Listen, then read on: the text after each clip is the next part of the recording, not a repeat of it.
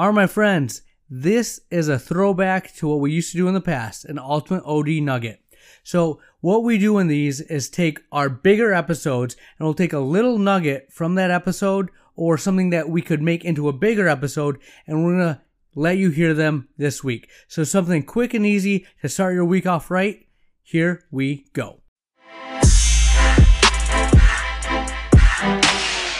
All my friends, a little ultimate OD nugget.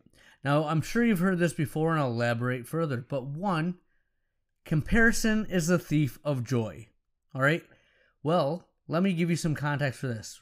One of my good friends uh, was in roofing and great, awesome, successful office, and he recently sold it and now he's going around the country helping recruit other roofing companies to join his bigger roofing company. And one of the things that he said was, I always knew I was fighting an uphill battle. I've never realized it as much as I do now because I get to other territories, other markets, and see I was fighting with one arm behind my back. And what did he mean by that?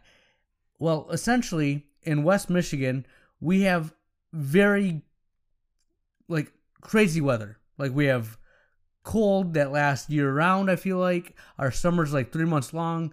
It's just not very conducive to being successful in roofing when you compare yourself to uh, California, warm weather states, Florida, etc. It's just a different market. Well, when you look at your office, if you're looking at um, again optometric management, review of optometry, reading about all these other offices and the things they're doing, take it with a grain of salt. All right, comparison is a thief of joy, and when you're comparing different markets that aren't reflective of your own market. It's apples to oranges, not apples to apples. So you can't say they're doing this, I need to be doing this. This is their norm or, or their baseline. This should be my baseline, right? Make sure whenever you're looking at that information, adapt it to your environment, your market, and you'll be better for it.